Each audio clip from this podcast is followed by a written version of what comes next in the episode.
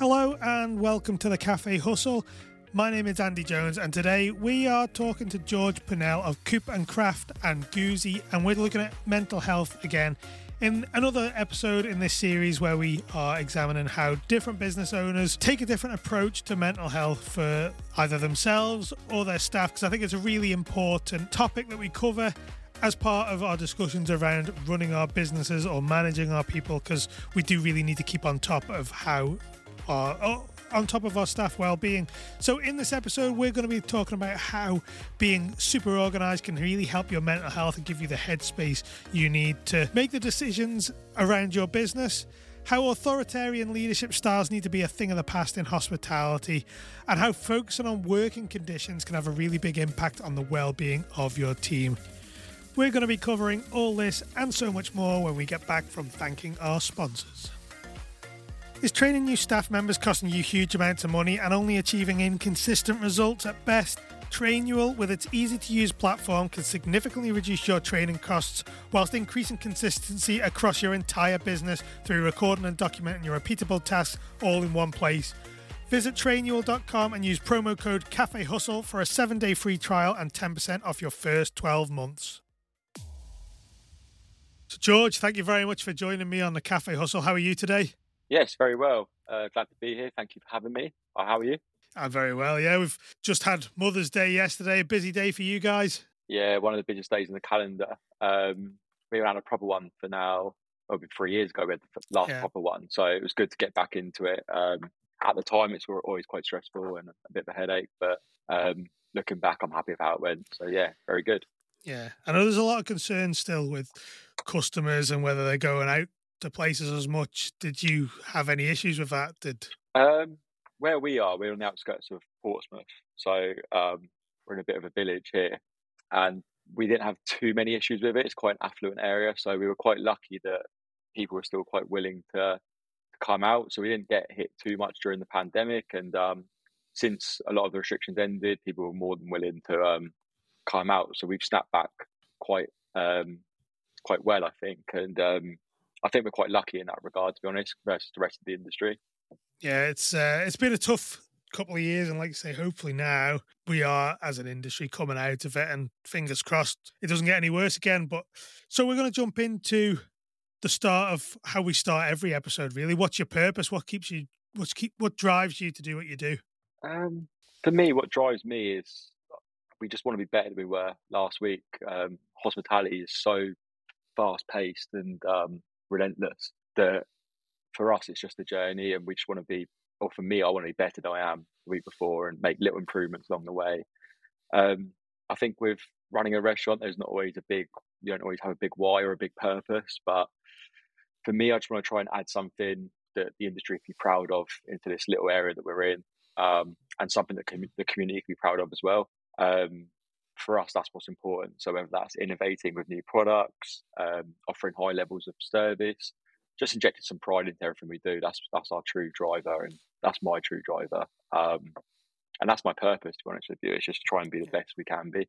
So tell me about your journey then. How did you get to being the owner of Koop and Kraft? Um, it's quite a long journey. Um, so I've been doing it almost 11 years now in hospitality. Um, I'm 29 now, so I started when I was 18 which is a bit of a lie, actually. I probably started when I was 16. I had a job at McDonald's, um, which was always quite frowned upon then, but I actually learned a lot from it. Um, I think it's a very good employer of young people. It's probably not the best long term career, but as a 16 to 18 year old type of job, um, you couldn't really ask for more. So I learned a lot with that. And at the same time, I worked in an Indian takeaway. Um, so that helped me see another side of the industry.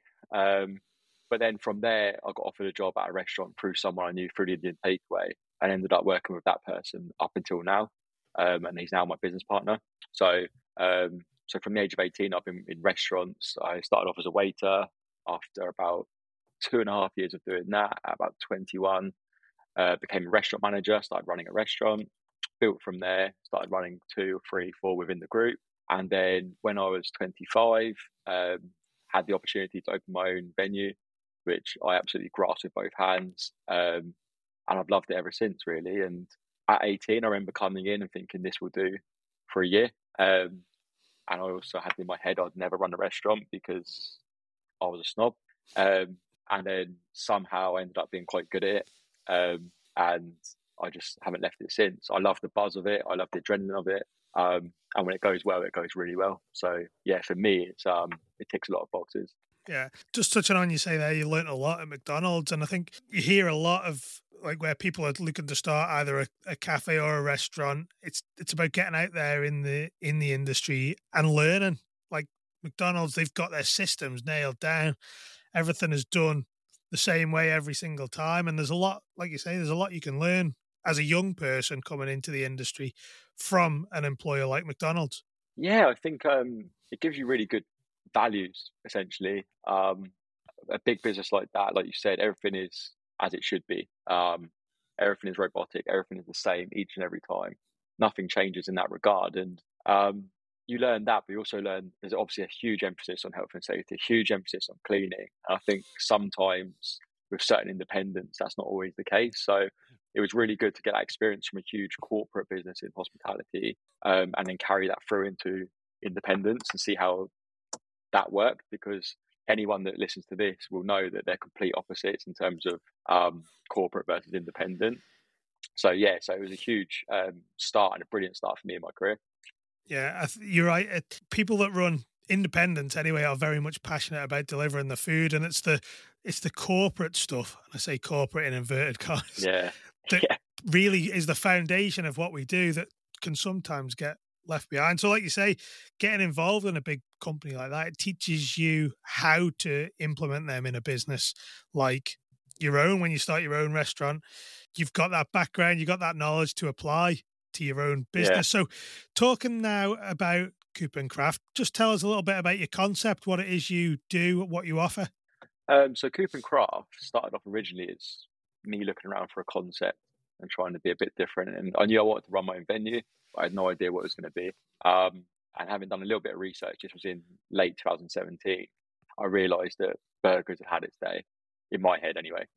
Um, Italian restaurants were saturated through the market, um, and it was kind of looking for like a, a USP, if you will. So yeah. we landed on um, fried chicken, so if everything else had made posh, hot dogs, burgers, pizza. So it was like, well, maybe fried chicken's going to have its day. So we started off with that. I think we had like two burgers on the menu.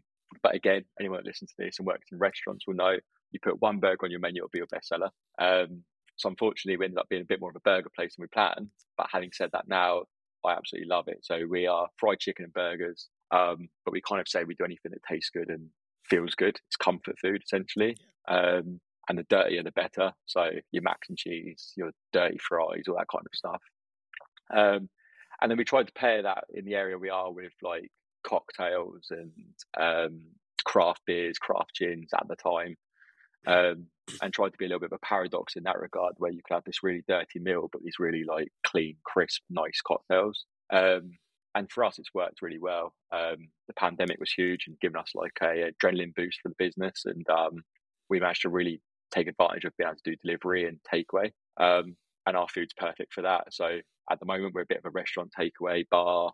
Everything, if it makes money, we'll try and do it. So um, as long as it's true to our values, we're there. So yeah, fried chicken and burgers with a nice drinks offering is probably the best way to describe it.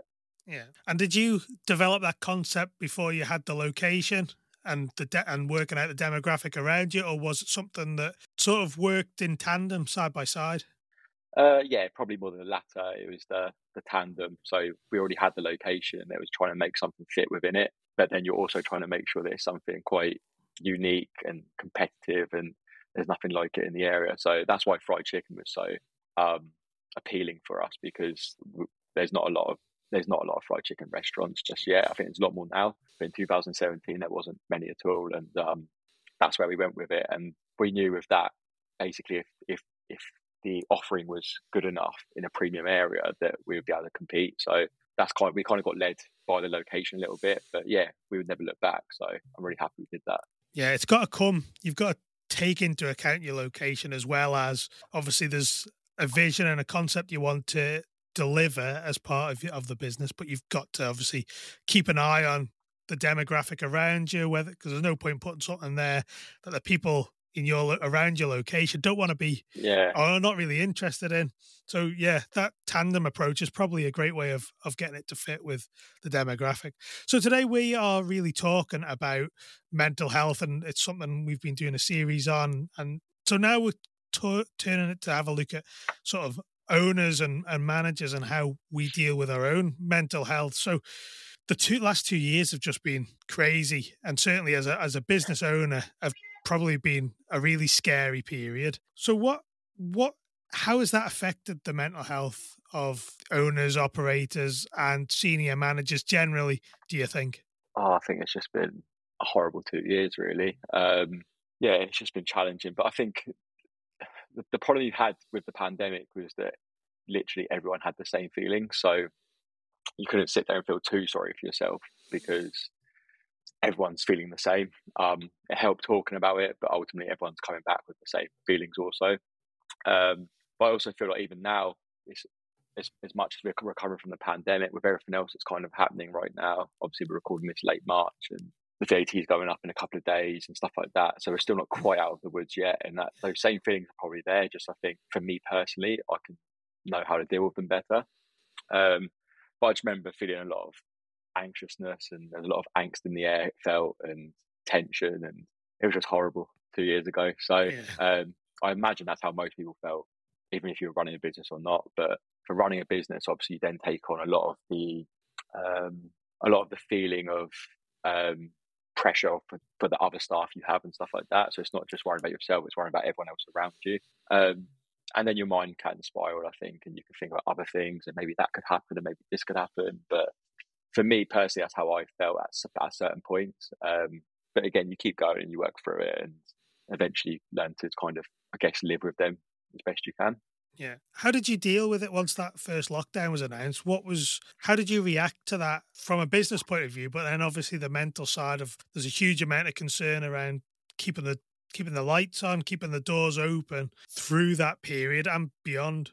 Yeah, I mean it was incredibly tough, don't get me wrong. Um, but for me personally, um, my attitude was just to keep going and I think I probably worked a little bit harder, um, probably just to keep my mind off things.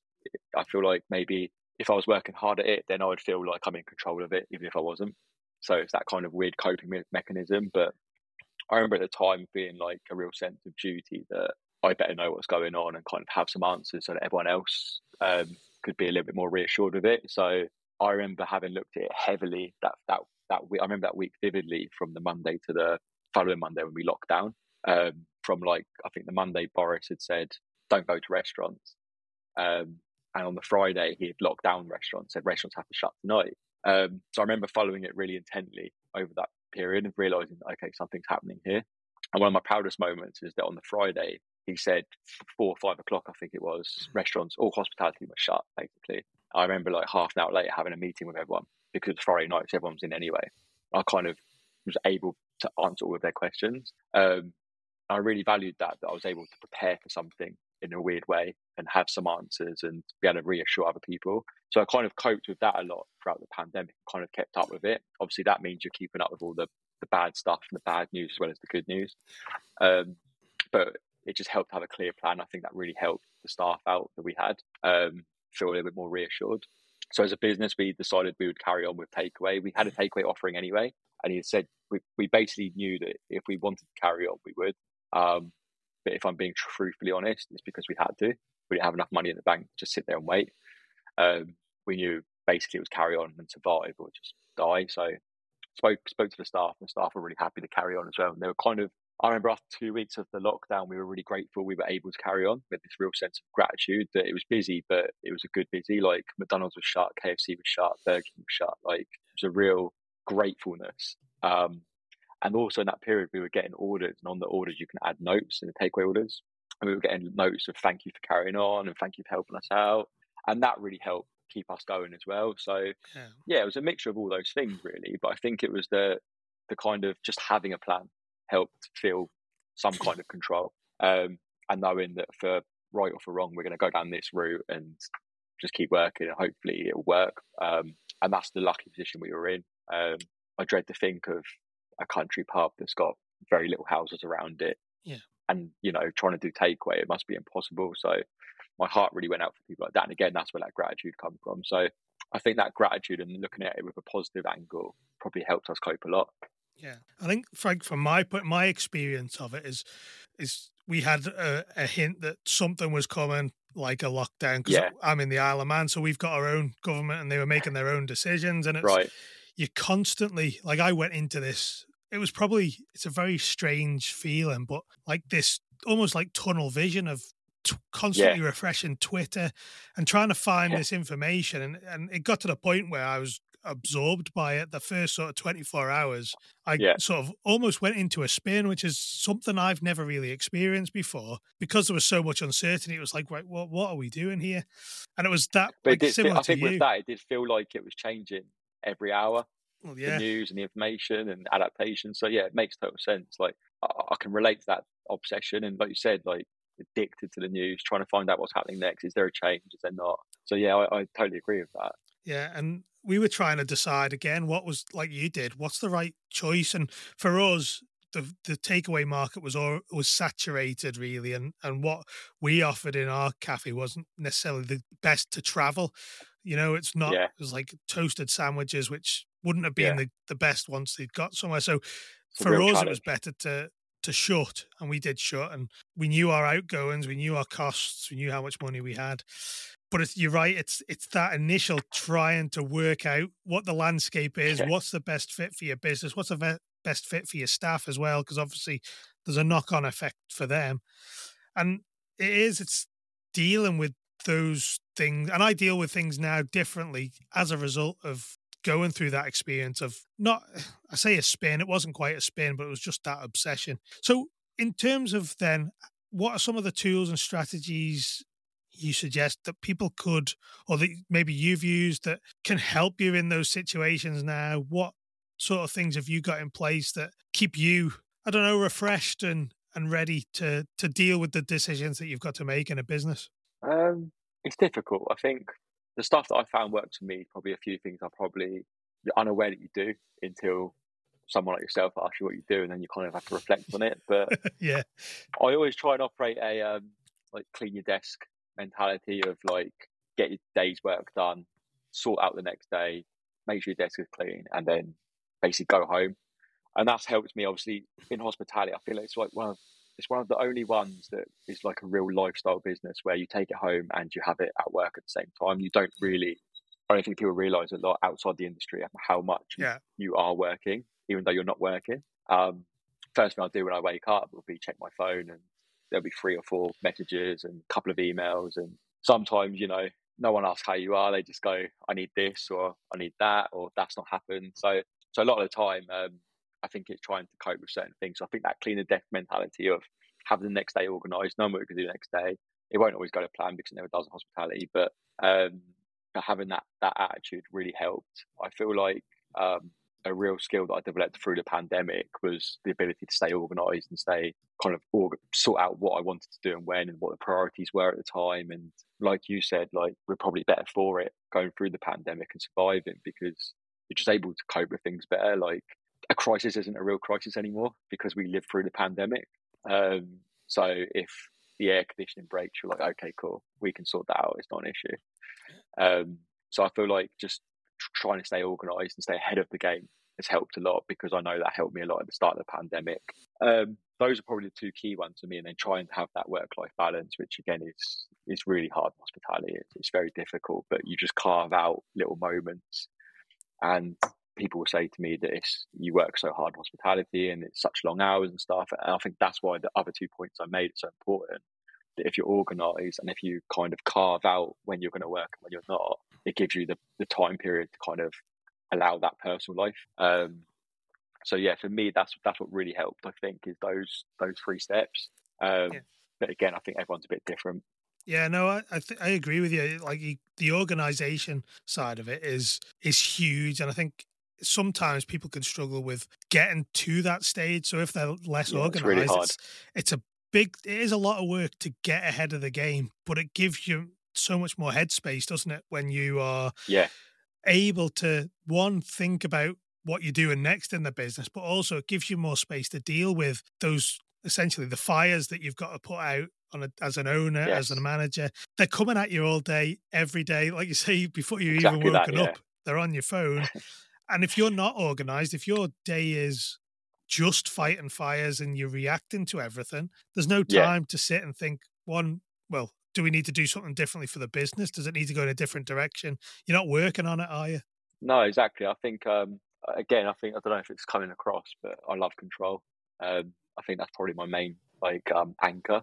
for My mental health is control, and your day's not yours when you're fighting fires. Your time's not yours. It's not up to you when you do something. It's this needs to happen right now, and that's what needs to happen. It could be anything, um, but your day's not yours. And I think, like you said, it, it frees up your headspace to focus on the future a little bit and the long term aspects. And like I said, if you apply it back to the pandemic, that first week before we locked down as a whole country, um, it was clear that something was happening, like you say, and it was a case of just being able to look ahead slightly a couple of days and think, okay, how is this going to look? Like, are we in trouble right now? And if this happened, what we would do? If that happened, what we do? I guess it's a little bit of time for visualization and see what's going to happen in the future a little bit, and then you, you've then got a plan at least. Yeah. So I think, yeah, I think that that is obviously key, but that was a crisis. So when you've got three or four days to come up with a solution for a massive problem, again, like two years later, you think, well, I've got no excuse not to come up with a plan for Christmas now or a plan for the Yeah. summer. So, so I think it helps a lot. So again, I think organisation probably is the number one. Yeah. So generally, our industry is very much. It's got a reputation of generally of not treating its staff great, and and it is a tough industry to work in. Especially like it was a little bit different for me as a cafe owner. We were sort of nine till five anyway. We were open. A bit different in restaurants because obviously you got the evening service as well. But Yeah.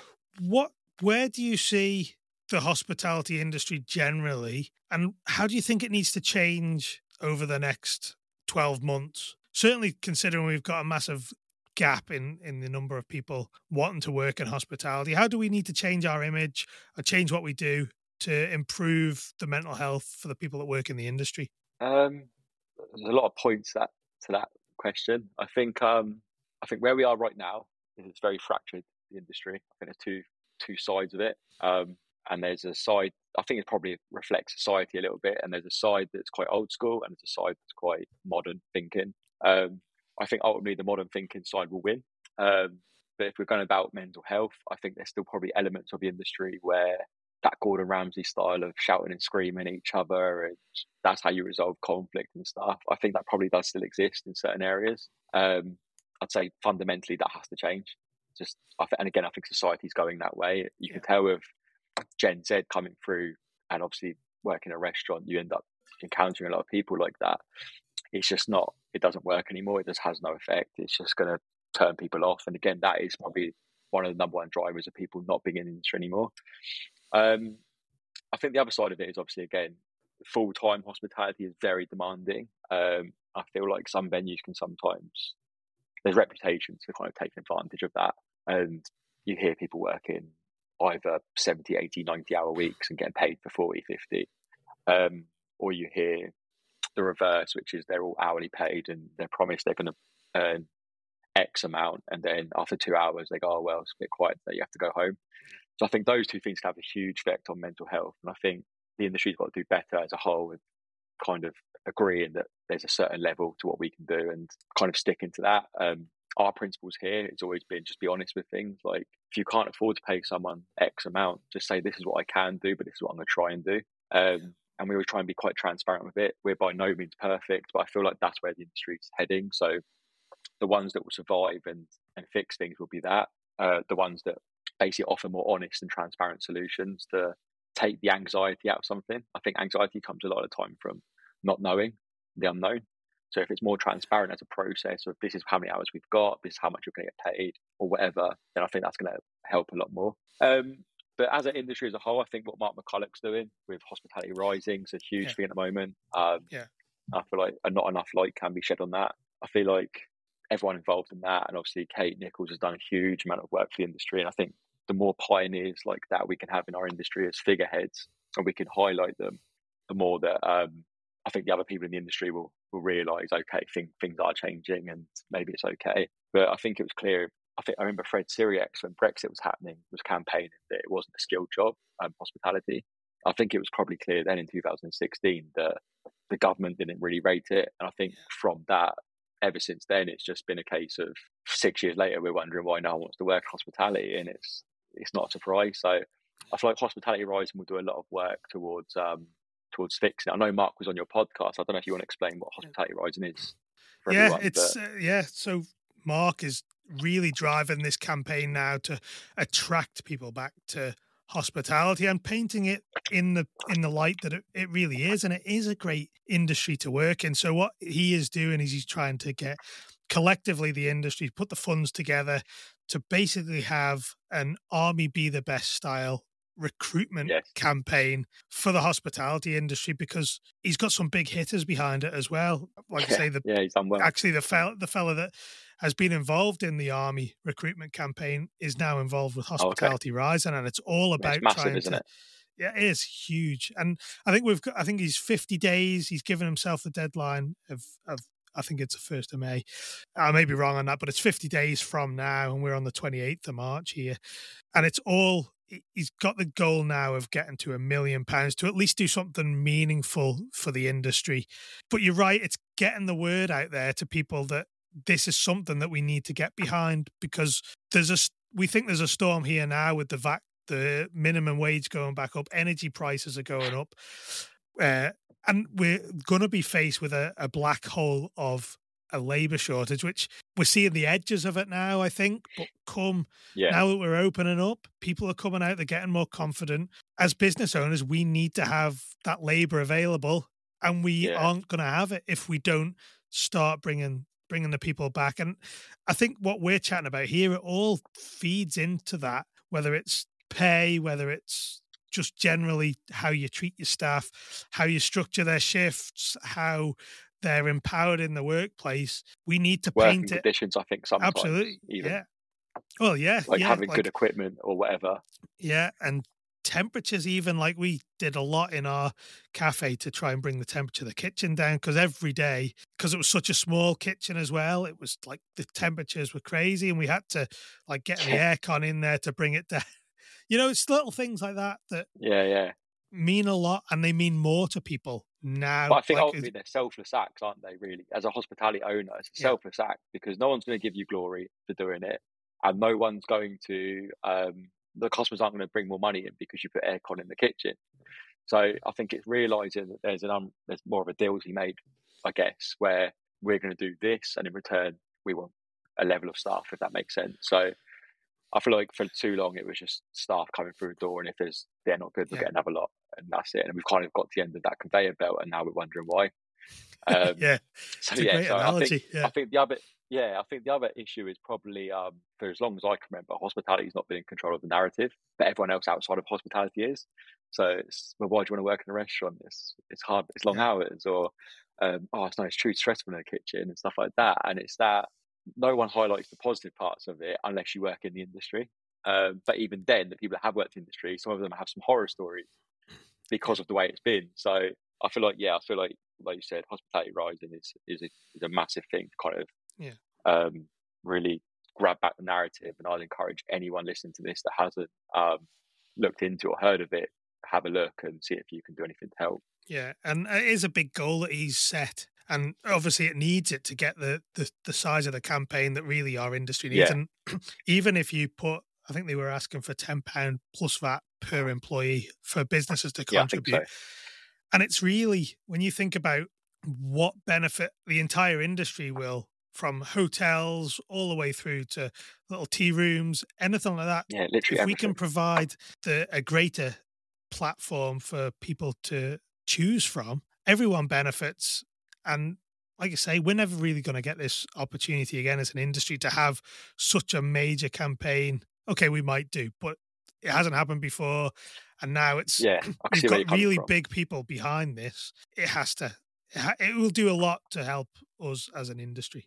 Yeah, it feels like the right time, and I think it's it's well overdue, as we we both said. So, um, so yeah, it's definitely time to to recapture the the narrative and kind of let people see that it is an option. And I think, yeah, I think the biggest issue is a lot of sixteen year olds don't want to work when they leave school in hospitality, and I, I think there's not enough understanding about the jobs on offer.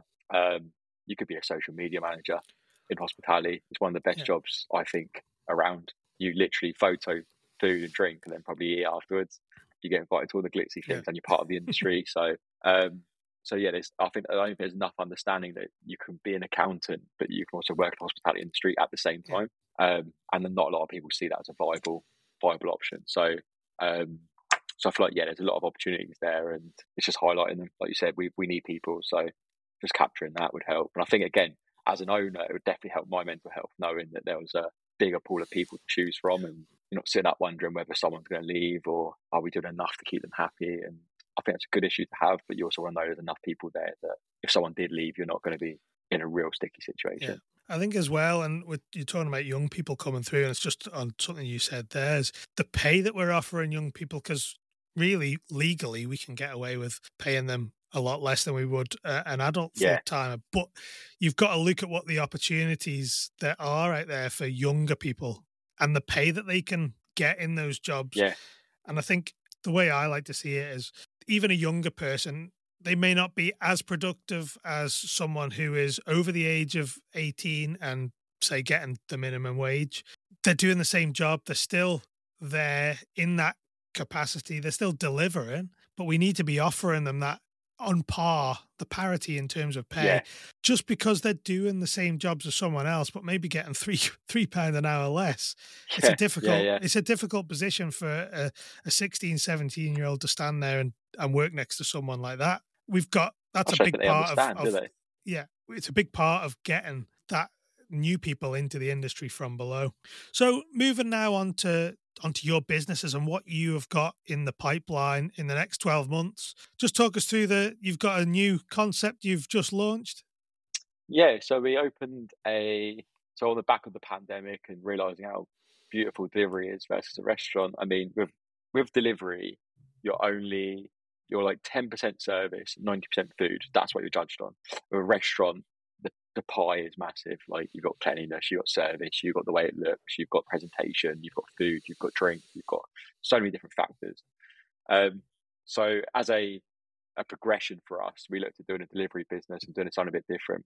I'm a huge sugar addict, so for 12 months, um, I've got a personal trainer now, so I'm a lot more well behaved. But for 12 months, I was eating a lot of rubbish, like I'm sure a lot of us were. But I've always had like a naturally more of a sweet tooth and a savoury, and um, it just it was just like, well, let's open dessert business. Let's start doing that. You can see, like, again, we're recording this on the 28th of March, and a few days ago, the winner of The Apprentice had a dessert parlor. Um, so that really vindicated me. I felt like I was on the right tracks, and I feel like desserts are now a really good thing to get into. And we've just opened that as a delivery option um, in a different building, so slightly away from here. So it's a nice little progression for us as a company to kind of move on and have now two in the portfolio.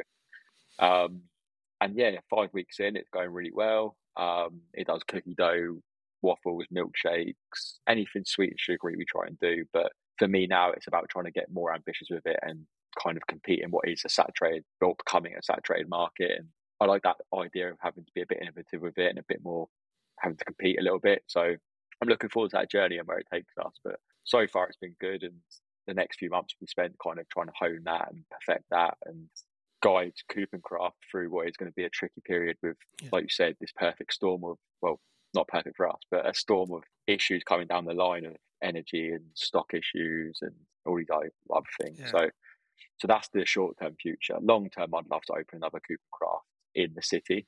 Um, like I said, we're on the outskirts of Portsmouth, so Portsmouth's an absolutely brilliant city, but it's very unfashionable to the rest of the country.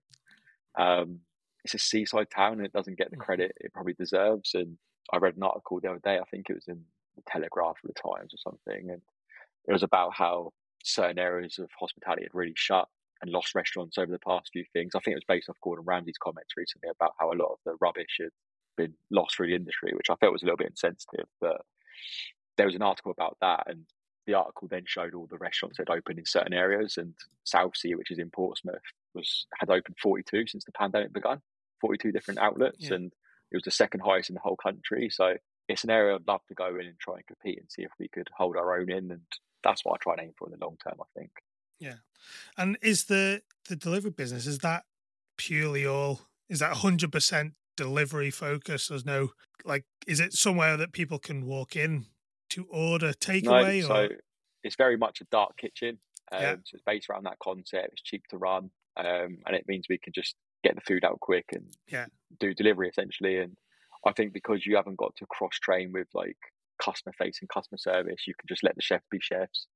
Um, it works really well for us. It kind of it's not as pressurized as it is running a restaurant. Um, so yeah, so for us at the moment, that's our initial view. Um, but there's no reason why later on that can't Yeah. develop into more of a physical concept where people can sit down and eat and become a proper dessert parlor. So Yeah. This is a nice way to be able to test the waters in the halfway house kind of thing. So that's Yeah. how we've tried it. No, it's a very, very popular concept. Oh, it's becoming more popular. Like we, I had uh, a company, Peckwater Brands, on earlier in the Right. in the year, and that's what they do. They offer almost like franchise models, but for delivery only. So your virtual brands in in dark kitchens, and it's something that can really either add on to the business that you've already got, or like you say, like you've got now as a, a standalone operation on its own. It, I think it will become more and more popular. Like you say, it's with the the result of the pandemic and the way it's going, it's not people aren't going to just go straight back to as they were. I think there's certain certain trends and habits that are going to carry on. So it'll be interesting to Yeah, see how that goes over the next six months. Yeah, I think delivery could be quite cheap as well as, as as opposed to going out, and I think that's why the habits have probably changed a little bit. People aren't scared of staying in anymore. Um, so I think the industry naturally has just gone towards that, and you've seen other areas like HelloFresh or Gousto, whatever, come into its own a bit more through the pandemic. And I think it's like you said, it's just habits have changed and it's adapting to those. Yeah. So how can people find out a bit more about you and your business? We'll wrap it up after this, but how can they find out whether your socials or just get in touch with you to maybe have a bit more of a conversation around what we chat about today or anything like that? If by some miracle someone wants to have a chat with me, then you're more welcome. um, my Instagram or LinkedIn is George Purnell. Um, so that's P U R N E L L. Um, but for the businesses, Koop and Kraft is both with K's. Um, so K O O P K R A F T. So at Koop Kraft on Instagram, Facebook, and then the same with Goozie, which is Goozie Desserts, um, which is G O O Z I E desserts on both Instagram and Facebook as well. And if you're in the mood for some food porn, there's, a great place to look on Instagram for both those businesses. So That's brilliant. George, thank you very much for your time today. It's been, I've really enjoyed chatting with you. And like I say, especially talking about things that we're both very sort of passionate about, certainly hospitality rising. And again, if anyone is listening, check it out, get involved with it if you can, because it's going to be massive for us as an industry. So thanks for having me. Thank you. Take Yeah. care. thank you to George there. And it's great to get another perspective on what people are doing in the hospitality industry to help their people themselves and, and the frameworks that they put in place to really look after the well-being of their staff. So what I want from you is if you have got an idea or is there something that you have been implementing and it works for you in your business, let me know. Drop me an email to andy at thecafehustle.com. And I really want to I want to spark up a conversation with you as well because that's what we do it for. And let me know what you need from this podcast. Drop that in the email as well. I would really appreciate it. And it makes me, or it helps me create a better podcast for you, our listeners. So thanks again for joining me on the Cafe Hustle, and I will see you next time.